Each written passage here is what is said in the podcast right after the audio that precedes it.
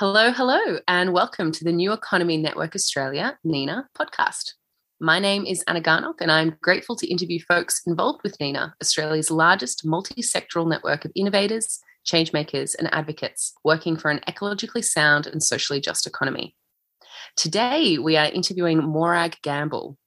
Morag is a global leader of the permacultural movement for change, driving us to move beyond sustainability to regeneration. She's the founder and CEO of the Permaculture Education Institute with students on six continents and the executive director of Ethos Foundation, which has funded a women's help group in West Africa to run free permaculture education. She co founded Northey Street City Farm and the Australian City Farm and Community Garden Network. Morag has long been involved with NENA and has collaborated at various events, which you'll soon find out more about. I'm really excited to chat with you, Morag. Thank you so much for joining me. Hi, Anna. Thanks for having me on the show. no problem.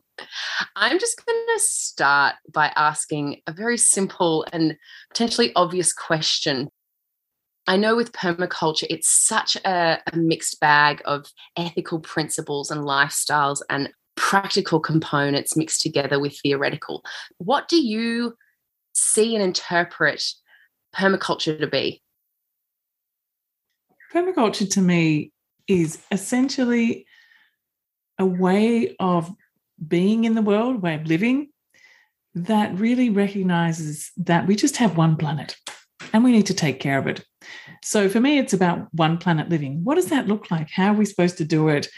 How we how can we live in a way that compresses our footprint so that we can live well, but free up so much more of the space uh, to be able to be rewilded and protected and, and restored. So that, in its essence, is what it's about, and the details of permaculture about what you do in in that space uh, and how to work towards regenerating uh, landscapes. But I think a key part for me that permaculture is about is about a way of thinking. It's about entering into different types of conversations and seeing ourselves in our communities in a different set of relationships. And for me, that's kind of the area that I like to focus on is how to have those kind of conversations and start to work and collaborate and create opportunities where people can get involved in it. Can you tell me more about that involvement? How did you come to work in the permaculture space and what has been your work so far? Oh gosh, I don't know where to begin with that question. Like, I think for my entire life, I've been somewhat engaged in different ways. I grew up actually in suburban Melbourne, but my mum had this deep passion for rewilding this space. We were always planting native species. And one of my earliest book memories is looking through the local bird book and trying to spot what birds had been attracted into our backyard. And then my dad was always talking about permaculture from, I think, since the first book came on, he told me about he'd heard some man on the radio and it sounded like just really great, good common sense. And that was Bill Mollison, I think, one of the founders of permaculture. So for me, it had always been there. And I, I also remember being extremely conscious about waste and ju- social justice. And I think as a teenager, I became a peace activist and then a forest activist. And and after a while, I got to the point of feeling like, oh my gosh, we're just fighting and fighting, and it's nothing's changing. And I, I think, you know, like many people's stories, I got to the point of like, well, what, what am I doing? How can I be engaging differently? What is the best way that I can be in this world or be in service to help to to restore and bring the changes that we need? And and I I ended up going to a place called Schumacher College in England, which I'd heard there was this guy called Fritjof Capra teaching there, a systems thinker, and I'd been reading his books. I'd kind of retreated. I'd retreated to this little island in the middle of the lakes in Victoria and just was thinking about what it was in the world. I was about 19. What in the world am I supposed to be doing? And I was plowing through all these books. I'd read things like, you know, The Reenchantment of the World, The Turning Point, all this kind of content. And I would walk and I would think and I would talk to the koalas and and just go out on a little boat and just in nature find what it was that I was meant to be doing. And and all of a sudden I was reading this reenchantment world and it was coming from a different paradigm. It was this ecological paradigm. And all of a sudden I I don't know, like the synopsis in my brain, whatever the word is, like just started to spark. I could actually literally see these sparks coming out, and this fire started burning inside me. And I was lit up, I think. I was like this is that enlightenment? There was this lit feeling in me that I still feel now that I just keep um, drawing on that energy. So I went and spent time with Fritjof at uh, this place in England, Schumacher College, which is an ecological residential college.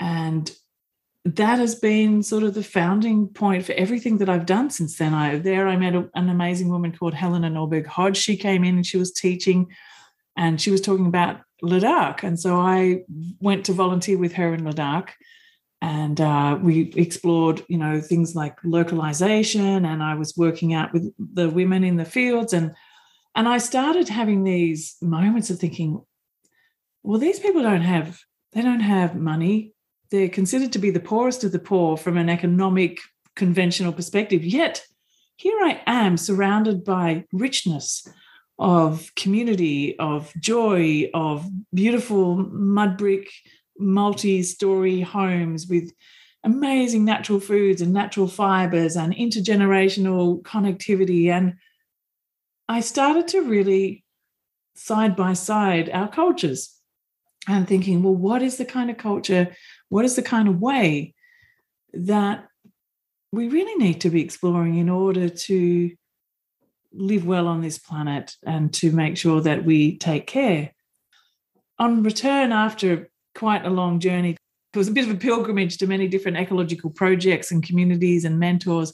I landed back in Australia and I came to this place here, Crystal Waters, where I live now, an eco village, to learn about permaculture and what it meant to live a permaculture way of life and um, that's what I've been doing ever since. And you know, trying to demonstrate and share and activate and and just open conversations around this because it's not like okay, well now I'm going to teach you how to do it. It's like well, let's just explore what this means. How can we have this conversation? So it's really about creating spaces for us to explore together how we can make the change because it looks different wherever you are. Every single place, every single community, every single street is going to look different and so it's really about having that space to to do that kind of thing which is what i've what i've sort of tasked my my world to be um, totally imbued in for for as long as i can remember now. Incredible. That's really beautiful uh, reflection going back from a young 19 year old uh, exploring these really big questions, having a light bulb moment, and seeing where it's taken you. And it's really exciting that that energy still lives in you. I can really hear that passion, and it's taken you all sorts of different places, um, including back here on home country. Just to clarify, when you said Ladakh, is that northern India in the Himalayan country? Yeah, yeah, it's actually the very northern part of India over the other side of the Himalayas in the Indus Valley, uh, are sometimes known as Little Tibet. Amazing. Wow. I went there when I was 17. Oh, did you? Yeah. so when you said that, I was like, oh, not many people know of, of Ladakh. Um, I'm incredibly envious that you got to be there working working community and building a rich world in a not mm. economically rich world. That's a cool journey. Now transitioning into your current work so, can you tell me more about what you're currently working on and what your projects are? You founded a bunch of different networks and things. So, what does your life look like?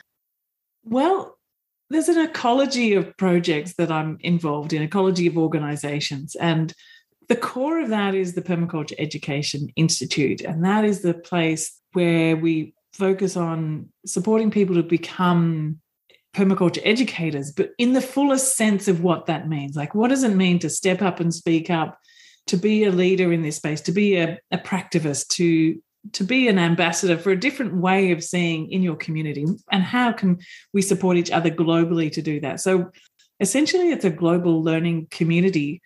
And we also offer like permaculture design certificates permaculture teacher certificates and then there's this global learning community connecting people from refugee settlements to um, to you know Southern American um, countries through to you know um, Europe, everywhere. People from all different backgrounds and perspectives are coming together to explore this.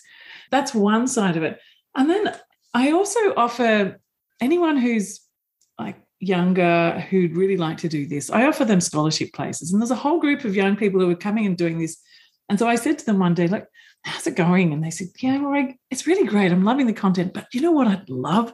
I would love to have a whole group of other young people to talk to. And that's where Perma Youth was born. And so this then became a point of practivism, which is the language that they use, which I've now brought back into all the learning that we do together like how can we be positive practical permaculture activists like what is the way that we can all step up and and bring about the kind of changes that we need so they've had a whole range of different things they run a radio show they have a youtube and a podcast and they've held festivals which are intergenerational conversations with elders of the movement with bringing young people and and really like teasing it out what it means so Perma Youth then started to myceliate into refugee settlements. There would be young people from the camps, because most of them are young, and they would say, Oh, we really love this, but I reckon the best way to spread this is by singing it, not by speaking about it. So then they started doing like all these kind of songs and theatre. And so now after that, then it, it changed into becoming a permacultural movement, you know, like bringing out the culture of permaculture. And we were able to collaborate with a group of funders over in the States. I'm a little bit young for this, but they were um, the Grateful Dead. I don't know if you ever heard of that band. Uh, the Grateful Dead. Anyway, they were sort of in the 1960s counterculture movement. And they've got this foundation and they funded the building of a mud brick, solar powered, um, water collecting, permaculture gardened music studio for the young people in the refugee camp in the northern parts of Kenya.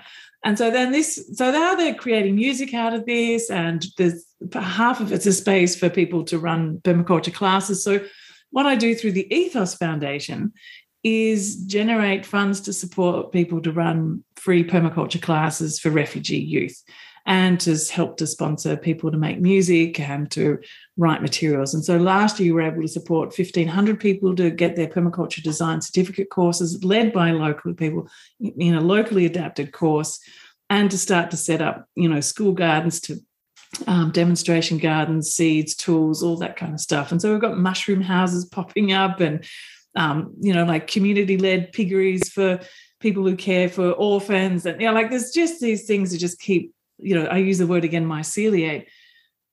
In order to fund all of that, uh, basically any money that comes into the Ethos Foundation, I send 100% across. So there's people who support it as a monthly thing, they donate some, but also I run things like free masterclasses. So I've really tried to sort of democratize permaculture education. I run free masterclasses um, I've got a YouTube channel and a and a blog and all these uh, also film club and podcast. And so whenever I run an event, like to, um, tonight, I'm actually running a, a masterclass called "Yarning About Permaculture" because someone asked, like, so what is permaculture? Like, how does that relate to Indigenous culture? Isn't it kind of against it? And I said, I, I, don't think so, but let's just have a really good conversation about that. That's a great question. So I've invited in a whole group of friends who are um, part of the program who are also Indigenous, and they're going to have a yarning about permaculture. And so the event that uh, is free, anyone can come, but I invite people to donate. And we've been able to raise $1,000 that this time is going to the Indigenous project, food project that one of the members is running. Usually, when I run those events, um, I've been giving the money directly to the refugee community. So the events that I run are ways to raise funds for those things. And people know that. So they just give money in. So, for example, on Wednesday, I'm hosting a, a free film club screening Vandana Shiva's movie about um, the seeds of Vandana Shiva. And it's the second time I've had to run it because the first time sold out. I got a license because it's a new release documentary. Uh, I got I had a license to screen it. I think I had like 700 people the first time. I got 700 people tonight, and I think I'm going to have to do it a third time because it's sold out again. So you know, from that, I've got about I don't know maybe a thousand dollars again that I can send over to help support the local seed exchange network. So it's always connected to what we're doing, but related to making sure that everyone who's part of this can access that. But not only do they get the funds for doing that. We also make sure that they get access to all the information and education materials that we create. So they all get free access into any of the online courses. But then, you know, some of them don't have access to devices. So we support them to get a device so they can access the materials and communicate. So now there's this um, regional network throughout East Africa where people are doing online mentoring and sharing between the different camps. So one thing just kind of leads to another, which is why I kind of said it. It's an ecology of organization. There's the youth programs. There's the there's the charity, which is a way to sort of help to sponsor programs and free access to this. And then there's the permaculture educators program where people come in and um, come and learn together in this global learning community. And so, you know, the people who are in wealthier countries um, pay, and that's what kind of fuels the whole system. And then I donate most of my time to to all of this. It's sort of just a community service work because I believe that it's something that I can do that I can contribute and I feel like it has some value and and I just respond. The other thing that I'm really excited about is something called the Ethos Fellowship.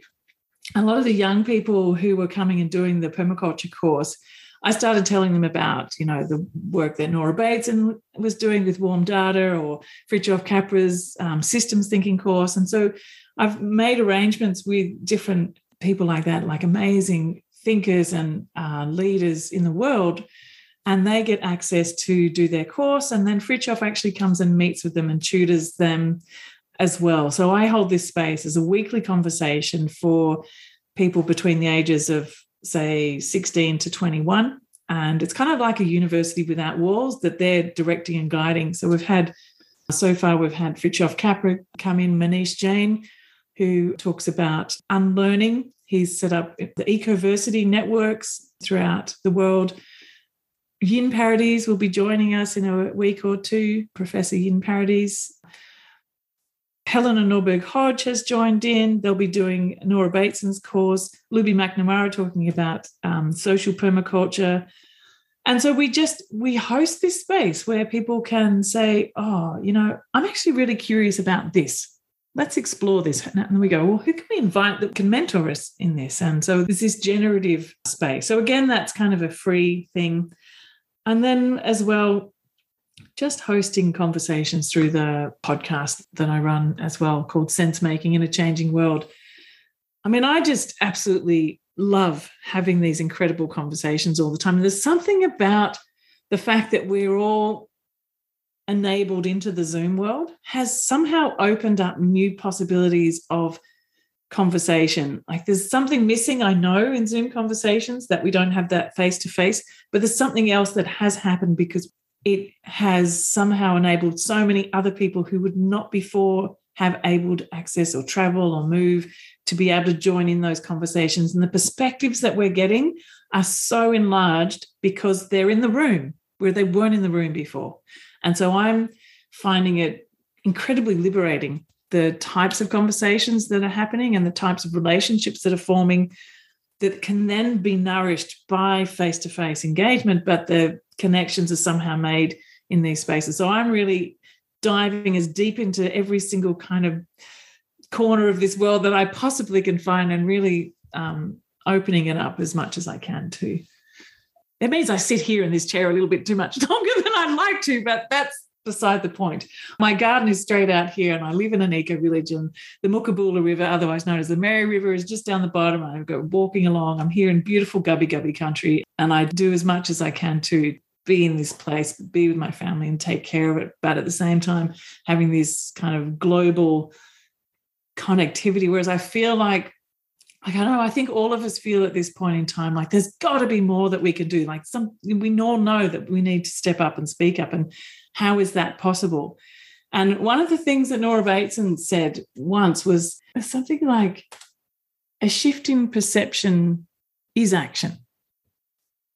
And I had to kind of stop there and pause and think about that for a while because often we think it's about how we end up doing stuff differently. Like we focus on the doing, where she's saying, like, the biggest thing that needs to happen is that we have a shift in perception of how we are here in the world, how we're relating to one another, how we how we make our decisions, what choices and decisions that we make on an everyday basis or in our work or whatever that may be. So how do you cultivate the context in which a shift in perception can actually happen. That is the space where that's where I'm trying to bring the permaculture space into that, which it already is. You know, like a few people come to permaculture because they're in a shift in perception and that they want to find different ways of action. So I like to not just focus on, okay, well, how do you do compost and how do you make a no dig garden? How do you do that? Like that's really important. But it's also making that connection into uh, the whole world of the ecological paradigm and connecting in with not just what it means as something you do on the side, but how does it embrace all the things and all the ways that you show up in all different aspects of your life? Yeah. And that's exactly what permaculture is all about. It's not just the practical, it's the it's the philosophical components behind it, underpinning it. That was so amazing. I officially have a lady crush on you. I yeah, wholeheartedly, shamelessly want to be you. Uh, it's it's awesome. It's awesome what you're doing, and I loved that you used the word myceliate as a verb. I can hear how there's these connections are branching out and spreading and interconnecting and crossing over and going in all sorts of different directions. And it sounds like there's a kind of circular economy movement happening within the very space and all of these different aspects intersect and help each other. And and at the heart of it there's a lot of people coming together in different ways and offering different things or learning different things for this joint love of the planet and this joint love of learning and this joint love of having perspective shifts which brings me to a question around motivation. And before you know i don't want to just ask the very generic question of what motivated you but I want to hear what you think about our economic system and its problems. What globally in Australia, what do you see as problematic with how our economy is set up and why do we need to build a new economy? I think the well, the motivation for the economic system and the questions that are asked in our economic system and the ultimate goals of the economic system are all heading in the wrong direction. I mean, it's not actually asking the question of how do we create this wealth for the well-being of people on the planet or all life? That needs to be the heart of all the decision making. So how do we center life in our decision making processes not center growth? Natural growth is fine like my garden grows but then it kind of composts as well you know like we need to create a different metaphor for our our life. We need to put in different types of goals and targets.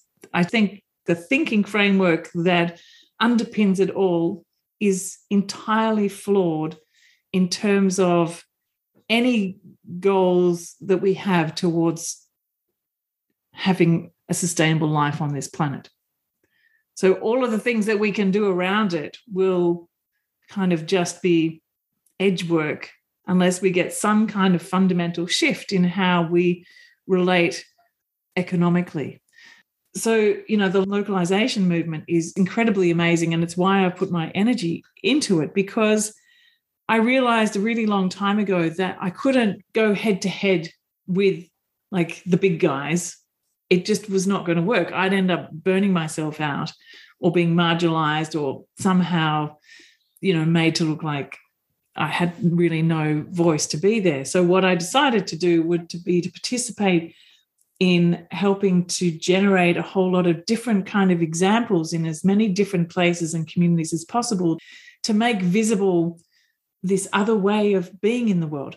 And this is where the myceliation comes in that I think is really important because if we think about where the power lies, and when I realized this, it was like a revolutionary thought because you know, when we think of the power being here, sorry, I just realized that people are not going to see what I just did then. I was holding my hands as a pyramid. We get stuck in thinking, well, we don't have any agency. So when we have power in a, this kind of pyramid form, the people at the top of this pyramid being the power holders, we feel we don't have agency. Whereas we flip that thinking and we take the mycelial network and realize that actually so much of the power lies in this mycelial network, the living system of people in every community, everywhere, who are lifing in a different way. And what we see is that every now and then, you know, where we apply compost, like if you take the living system metaphor, that's where you'll see these little mushrooms popping up every now and then. And the mushrooms are showing you that there's this mycelial network going on underneath. You don't see it, it's the unseen world. It exists, it's powerful, it's what feeds the whole of the living system. Without it, life would not be as it is on this planet. What happens too when those mushrooms ripen? They send out billions of spores that land where there are fertile spaces for them to then become new activators of more myceliation. And so when you take that thinking and apply it to how we are in our communities, what we need to be doing is to be creating fertile spaces in our communities where when these ideas land that they are capable of flowering of flourishing and bringing a different kind of way of life so i've attempted throughout my life to try and not go at loggerheads and to spend my energy that just gets lost somehow and and into a type of energy that is generative that creates the possibilities for this fertility and this thriving. And it's not like being blinkered it's actually taking a direct and positive way forward that means that that is what i'm trying to do. That is entirely the purpose of it. So when you talk about power and shifting power, really it comes back down to the permaculture, fertile community neighborhoods, building up relationships, being able to have the conversations, building the networks, building the living system back and identifying a different way forward. Then, when different ideas come up in different places of a new economy, you know, it's not going to look the same in your community as it is in mine, but the fertile edges are ready to receive a different idea then that's important because the perception shift has happened enough to be prepared to receive a different idea. So I think we're still in this transition stage, and it is this perception shift that we need to be really focusing on and making a warm and inviting space to enter into that people want to explore a different way of thinking that it's not a factional place it's not you're not quite ready yet to be part of this club it's like welcome you know like avoiding as much dogma or any kind of thing as possible. Let's just see what we can do together. I feel like you used a beautiful amount of wordplay and metaphorical language in there, tying in growth and nurturing and fertility of the earth into a very practical sense of the problems with our economy and what it could look like and space for all voices to be welcome and tailoring it to your own local area and that we're kind of at the beginning and the seeds are planted, but there's still a lot more fertilization to happen before there's big shifts take place. Just quickly, if you were to envision what a new well-being economy would look like, um, any other thoughts on that? Oh gosh, it's such a challenging question that because it looks different for every single person. It's kind of like the pluriverse, isn't it? like if I was to describe it from my perspective, um, and you describe it from your perspective like all of us have a different way that that would make sense to us. And but i think at the core of it it is around this deep love of life and this deep care for the well-being of others the respect. And I, I suppose what i've focused on for most of my life so far has been around centering food. And i did that i think largely because of my experience in Ladakh. The epiphany that I had holding a piece of bread that we'd ground, we ground it with the Indus River's water power and this stone mill, and we sung to the yaks as they'd separated the grain from the chaff, and the field itself was hand tilled and fed with like compost from the compost toilet and the hand collected manures and like the whole thing was just this different experience of food. So that kind of started me thinking about it and realizing that everyone eats, unless you're a breatharian, you have a relationship with food. And even if you are a breatharian, you have a relationship with not having food. So food is central. I mean, I know you can take any particular thing and say, well, we all have a relationship, but it's something that's so central. It's something that brings people together. It's something that that we love and it brings up so much joy. So how can we focus on ways that bring us together and nurture and celebrate a more localized future, one that nourishes life and one that enables us to restore other parts of the planet while we're meeting our local needs. if we shift our food system, it also enables us to really think very intently about how we can be drawing down carbon from the atmosphere, how we can be protecting forests. It's kind of like a bit of a key.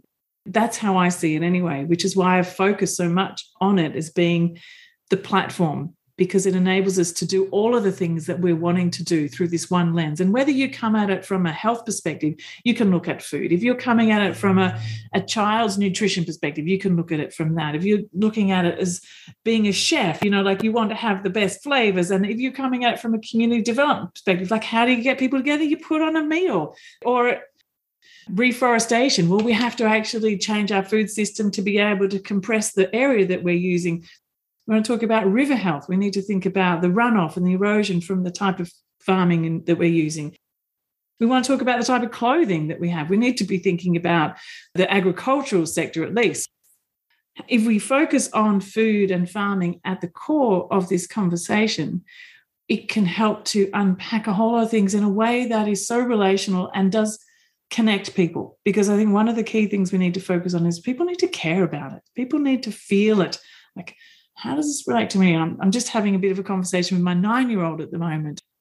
Where is it that people feel deeply about it enough that that deep love and care shows? There's all different layers within that. And I find that a focus on food can really unlock the possibilities for beautiful action to happen and connection to take place. Because it is at the precipice of so many other things, the flow and effect of how we eat and what we eat is huge. What motivated you to connect with NENA and what's been your involvement with NENA so far?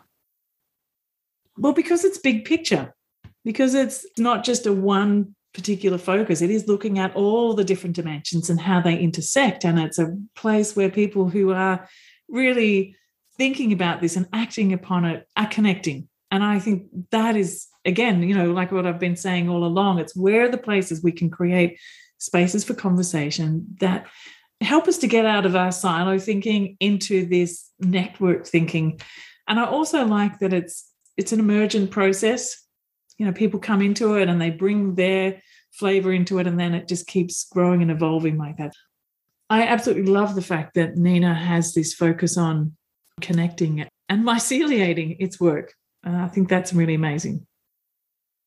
And when did you get involved and why and what have you done so far? What's been your collaboration efforts? Speaking at different events so things that um, have been organized by NENA to come along and participate and join in as as those and being part of the conversations. There's the programs that are run through the Yunus center with michelle. At the Yunus center um, so i'm part of the conversations there also part of regenerative songlines, which is connected into the whole flow of things to come down to the uh, NENA HQ a few times and talked about permaculture gardens there and walked the landscape. So, really just being part of the conversation. And Michelle is a great friend, and I really, you know, any chance to be in conversation in the events that she's organizing, I'm always always up for for that. oh, awesome. Sounds like you're all about NENA. I, I'm just wondering about how you would like to see NENA to develop or grow or myceliate further in the into the future in a kind of practical sense. I think what NENA's doing already in terms of the amount of conversations that are being hosted is extraordinary. And I think that is really important. That kind of supports a lot of what I'm been saying the whole time. I think you know just hosting conversations on different threads, you know, and uh, there's different series of conversations that are happening all the time. So keep making the space for those generative conversations to happen and to cross over between the different dimensions that NENA has. So maybe you know, just keeping an eye on keeping that that spreading and finding new audiences all the time to share that with because you know sometimes you feel like oh the same people come along to the things and how how to keep interfacing the network with other networks and keep it moving out. But you know i think what NENA's doing being a conversation host is probably one of the most powerful things that it can be doing. So continuing to do that and finding new ways for hosting those conversations and sparking new ideas to put a spotlight on some of those mushrooms you know like where, where are those things that are happening that you know if they really get shone on and they and they mature that they can can really spawn a whole lot of new ideas. So that the spotlighting and the opening of the conversation and then bringing people together to, to add the compost to those really great ideas that need more fertility. You know i think those sorts of things are, are really really fabulous. And if you were to flesh out for you in the permaculture world, which, as you've highlighted, really does intersect in so many different areas, and then bringing that into the perspective of you gaining a lot from joining these conversations and webinars with NENA, have you learnt from, or can you give us any examples of when lights have been shone on different mushrooms and how that has influenced your work? One would be the conversations with the Indigenous leaders, I mean, holy moly, the perspectives that they have brought and the opening of my consciousness has been phenomenal, absolutely phenomenal. And so, my learning from speaking with them and listening to them and hearing them in conversation with each other has totally transformed the way that I've been perceiving how I offer permaculture and this conversation that I'm hosting tonight is kind of a follow on from that as well about yarning about permaculture. And also to the opening up of the democratization of learning. That these events that are they're hosted free and they're run by volunteers and it's about creating the space for these conversations to happen, not having to charge for them. So, you know, like I'm really taken a whole lot of that kind of concept on board and brought that into the permaculture world. And so the process, as well as the content, I think have influenced my thinking and my actions. And I really feel like there's like there's not an edge where my work ends and NENA starts. Like there's this beautiful weaving that happens, and there's a fluid relationship will continue and and grow and and um, be nurtured. Now, I'm just going to jump into our final fast five question. Who's one person that has been an immense source of personal and or professional inspiration for you and why? One person? I thought this would be a hard one oh. Look, you know, it's going to be one, but it's not that's not the only one. So Nora Bateson recently has been the most phenomenal, mind expanding person who I have been um, collaborating with lately. And I think her influence on me in terms of thinking about this kind of idea of perception is action.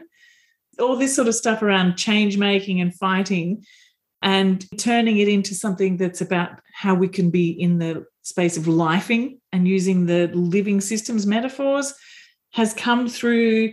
I think I've developed and evolved that through conversations with her. So I totally want to point to Nora Bateson for that recent influence and inspiration.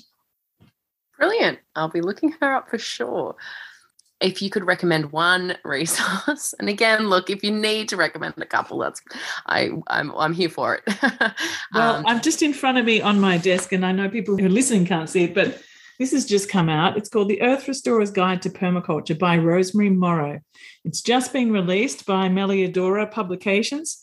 It's been endorsed by the United Nations Decade of Ecosystems Restoration, which is phenomenal because first time ever the UN has gone through and supported a permaculture resource. So Rosemary Morrow and I have been working for some time together about how to take permaculture thinking.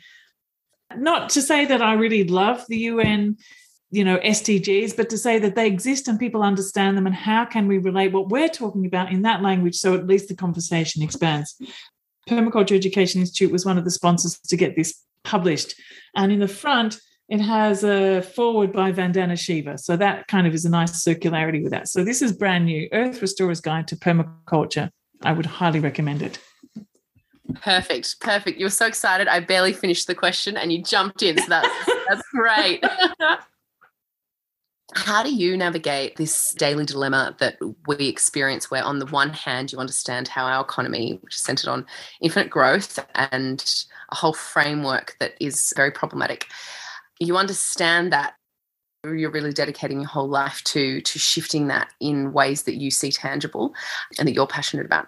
But on the other hand your survival in many ways really hinges on being part of this system. And there are still despite all the great work that you do there's still so many areas where you really have to play into this system. How do you navigate that? We're in transition. And we need to focus on transitioning well so there's aspects of my life where I have completely reduced any kind of dependence on outside fossil fuel energies. I'm surrounded by food here. My chickens are just here, or my vegetable garden's here. I got to part care of some cows over here that we milk every couple of weeks as a collective. I collect all my water. I've got solar panels up here. That I've deindustrialized as much as possible in terms of my clothing, everything's secondhand, you know, so I just find a way to do that. I'm sitting at a secondhand desk. Everything's as much as possible is that way. But I do make decisions when I need to do something that is beyond that to use the framework of permaculture to help me make those decisions like what how is this going to be as you know care for the earth care for people and and be as fair share as possible so all of those kind of concepts come into that uh, and also to acknowledge that if I just run away to the hills and do nothing, it might be okay. But I really feel that my role in the world moment is to speak up and to share what I know. And I feel that that is offering some kind of level of contribution. You can't measure that. Like, is the impact of me doing that going to be more than that? But I think in terms of you know, hosting conversations and all the things I've talked about, shifting perception, I feel like the balance, it's okay. And I, as much as possible, I do the conversations in this sort of online digital space rather than traveling here and there and encouraging lots of travel. So it's a balance. And I think that what I what I encourage people to do is to be mindfully doing that work, like, but not to beat yourself up. There is absolutely no need for that because unless you speak up and speak out and demonstrate different ways of doing things, it does take energy to get to that point of sharing it. But we need you to be doing that work. Please don't stop doing that work because you're feeling bad that you're using some energy to do that. Like, see that balance in that bigger picture. And if you have the heart to step up and speak up, then to really show up in all your authenticity, to acknowledge that you've actually had to use some stuff to get there, but really to show what's possible. Don't get caught in this sort of um, perfection. No one is perfect. No one can ever be perfect. We can, and what is perfect anyway? You know, we're all here trying our best to do this work. So go gentle on yourself to do the best that you can and to show up in the best possible way that you can imagine that you can and to just be that person. So that's kind of how I negotiate that. I love it. It's a nice, nuanced balance there with a whole lot of self compassion in the process. If you could give one piece of advice to Australia's leading politicians, noting our change in government recently, what would your advice be? Uh, shift the agricultural policies. To shift the agricultural subsidies from fossil fuel based agriculture to ecological based regenerative agriculture. And I think that simple shift would transform an enormous amount of things. When you put it like that, it's so simple yet so tied up in politics, isn't it? Mm if you all of a sudden had miraculous infinite time and space and money and people and all the resources you could possibly dream up, what would you do to spend it right now, specifically on NENA? You said these were going to be simple little off the cuff, no thinking required kind of simple questions. Oh my gosh. Just solve the world in one one sentence. Um,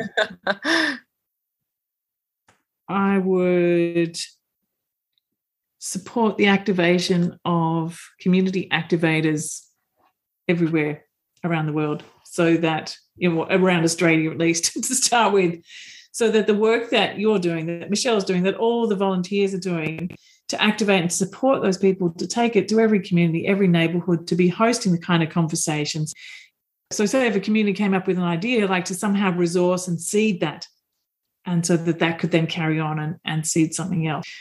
When it's limited by the resources available, it stays in a certain space. If you could kind of let that go and let that be free, not trying to sort of control it, but to unlock it. So there was an idea, yeah, great, go. Okay, let's go and do that. Okay, there's another idea. Yes, okay, let's go and do that. To unlock the possibilities that feel that maybe they're a bit stuck because the resources aren't there. Supporting folks to be resourced up to keep spreading the word, I think, is a wonderful thing and the heart of what NENA's about. And so, if that was more resource than then who knows? Like, just imagine where it could go. Yeah. Yeah. Just imagine, say, for like a 15 year old kid out here in Conondale said, I would love to activate a local community project here. Here's the people you need to talk to. Here's the conversations you can join in. Here's some resources. Help them to get started. Uh, you know, it's activating the leaders. We need to support the leaders in our communities to do the kind of work that they need to and to connect them in with this global feeling of for me, it's a global learning community. In NENA, it's sort of an Australian with international connections. It's this idea of that you're not acting alone, that you are part of this network of people who get you, who support you, who love what you do. And if we could also add some energetic or financial support or a traveling roadshow that would go around to different people and start to help inspire that and then keep those connected over time it needs resourcing of people. You know, I'm really tired of grant programs that only resource stuff. We need to resource people. And that's entirely what I do with the Ethos Foundation, with the Perma Youth Networks over in East Africa. I resource the people who were leading those hubs to go out and to activate and support and troubleshoot with people and offer free education to whoever they need to because they're resourced to do it. And if they identify that they need some seeds over here, or some tools there, or someone's child is really sick, which means they can't do the work, then we support them. You know, so resourcing the people who step up and say, I really want to do something different and in my community and help bring about the change. Okay, you're that mushroom that we need to add compost onto. So here's the compost. You know, that's the kind of thing that I think works. It's a different approach. I've just joined recently a global um, network called Trust Based Philanthropy, and it's really looking at shifting where we place money and how we support programs based on that community trust and relationship building. Yeah. Spreading the words, spreading the support, mentoring mm. up, empowering people to be the change makers. And the flow and effects of that is profound. dramatic. It's profound. Yeah. yeah, it really is shifting. I love the idea of a roadshow too, by the way. yeah, that sounds good, doesn't it? doesn't it? Yeah. Might flag that to Michelle. um, thank you so, so mm. much, Morag. It's been wicked talking to you. I've really, really loved listening to everything you've had to say. I definitely am going to listen back to this episode, I think, because there's a lot that I can take from it a second time round with new ears where I can just enjoy and process a lot of this information. Super appreciate it. If people are interested in knowing more about your work, the best place would be to go to the Permaculture Education Institute.org. And from there, you can find out about the films, the masterclasses, the podcast, the YouTube, the youth programs, all of that. So, Permaculture Education Institute.org. Wicked. All right. Well, thank you so much. Oh, it's been a pleasure chatting with you, Anna. Thank you. You're very welcome. Thank you too. And I hope to see you around the traps.